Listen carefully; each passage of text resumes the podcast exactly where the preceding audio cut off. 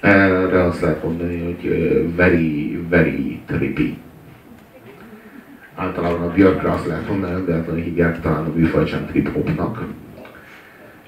Nagyon ezekkel a mélyekkel, amikkel operál, elektronikus zenének egy olyan tartományával, nagyon megint csak azon, hogy nagyon le tudja ásni magát. Másrészt meg ott vannak ezek a falsok. Vagy hogy is hívjuk őket. Tehát, hogy ez a, ez a björkség, ahogy ő énekel. És ez az engem nagyon emlékeztet a Röjkszöpre, ami, ami úgy tudom, hogy szintén izlandi zenekar. Röjkszkop. És az az érdekes benne, hogy ők azok, például neki van a nagyon nagy slágerük, amit most nem fogok elénekelni nektek.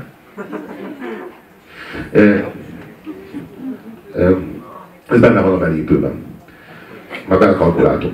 Szóval, hogy a, ez, a, ez, a, ez a zenekar, van egy olyan számuk, ahol például azt a, azt a hangszínszabályozó ö, tekerőt, ami a, ami a billentyűk mellett van, azt tekergetik. Tehát azzal játszanak. A DJ-t. Ami nem a, tehát Igazából arról van szó, hogy azt kell beállítani valamilyen hangszínre, és utána játszhatsz, utána zongorázhatsz. De miközben játszol, azt ne baszogasd, mondja az zongoratanár. Rácsap a kezedre, hogyha baszogatod. Tehát a zongoratanár, tehát azt ne baszogasd. És ezek azért mégiscsak azt mondták, hogy így egy bizonyos helyen azért csak hozzányúlunk, és itt tolunk egyet hang közben így rajta. Így, egy kicsit, egy kicsit fals lesz. És ezt belerakjuk a zenébe. És olyan módon működött, és nem tudom, hogy mi van Izlandon a jégen kívül, meg az alkoholizmuson, de de valami ilyesmi, valami, ez a, ennek, ez a falsság, ez a, ez, ez a Björknél is megmutatkozik. Hogy itt miről van szó, hogy egyszerűen van egy gyönyörű dallam, ami valahol karcos. És pont attól, hogy, egy, hogy, hogy nem úgy énekli telibe, ahogyan az egy ilyen énekes nőtől elvárható lenne, pont attól lesz annyira személyes, és annyira fájdalmas, és attól lesz annyira a björké, amennyire, tehát hogy ezt nem is lehet földolgozni, ki a fasz próbálná meg ezt földolgozni kivenni a bátorságot, hogy ő ezt most elének, ezt majd a Björk után elénekli. De itt arról van szó, hogy a Björk azáltal... Hogy? A, bocsánat, a harcsaver él, de igen, folytasd. És hogy énekli a Björköt? Hát, hát nem úgy, mint a Björk. És megél belőle Magyarország. De hát, a Björk az... A Björk... De imádjuk a Verát egyébként, csak az mindig szomorú, szomorú egy meccs, amikor az ember Björket próbál énekelni tényleg Björk az miért nem énekelt soha életében, nem tudom én, Janis Joplin, miért nem Janis Joplin feldolgozás lemezekkel lett sikeres? Na.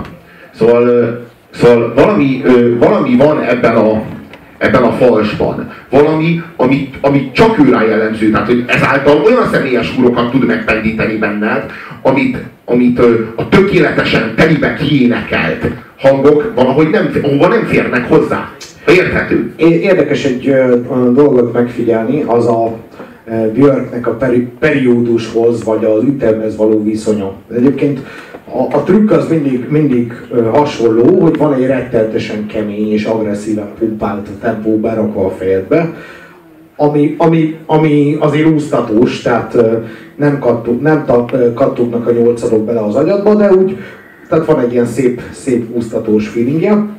De azért megvan, egy nagyon stabil, korrekt groove-ról beszélünk, és a Björk meg imádja azt, hogy ezt ő így körbelengi. Neki, neki, egy, neki egy zenekari alap, aki, aki már zenélt valaha ilyen izé, gimnáziumi zenekarban, azt tudja, hogy, az, hogy mondjuk a, a verze az egy ilyen parancsolat, hogy így van, meg mit tudom én. A Björknek nincsenek ilyen kérdések. Tehát ő mindent bármikor, bárhogyan, bárhonnan elénekel. Tehát beléphetnek a felénél akkor is megoldja, tehát bármit, bármit csinál, úgyhogy neki ez egy ilyen vászon, amire ő ráfesti az éneket. Hol vár egy picit, hol, hol teljesen más tempóba énekel.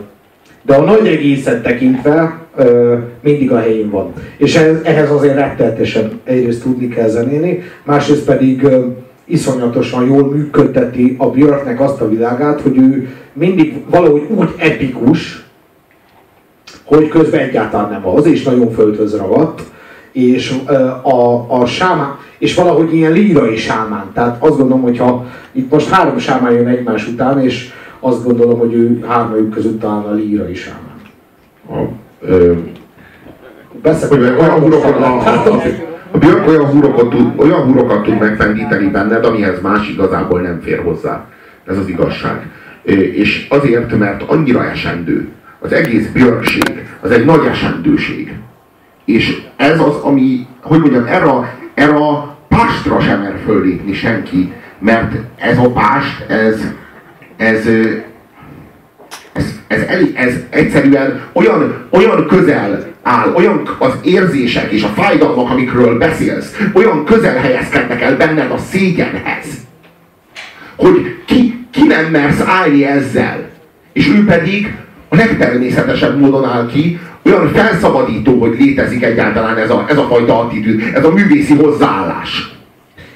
És a Björk annál hangosabb, minél, minél, minél jobban suttognia kéne. Tehát a Björk olyan dolgokról üvölt, amiket mások általában így végig, végig sem gondoltak még úgy rendesen, csak így nagyon, a nagyon nagy mélyolvás legdurvább rémálában merült fel bennünk az, amiről általában énekel a Björk, és amiről üvölt, az általában még ennél egyen mélyebb. Hát akkor javaslom, hogy tekintsük meg a, a és hallgassuk meg szintén a Michel Gondinak a videóklipje mellett a Björknek a talán a legjobb számot.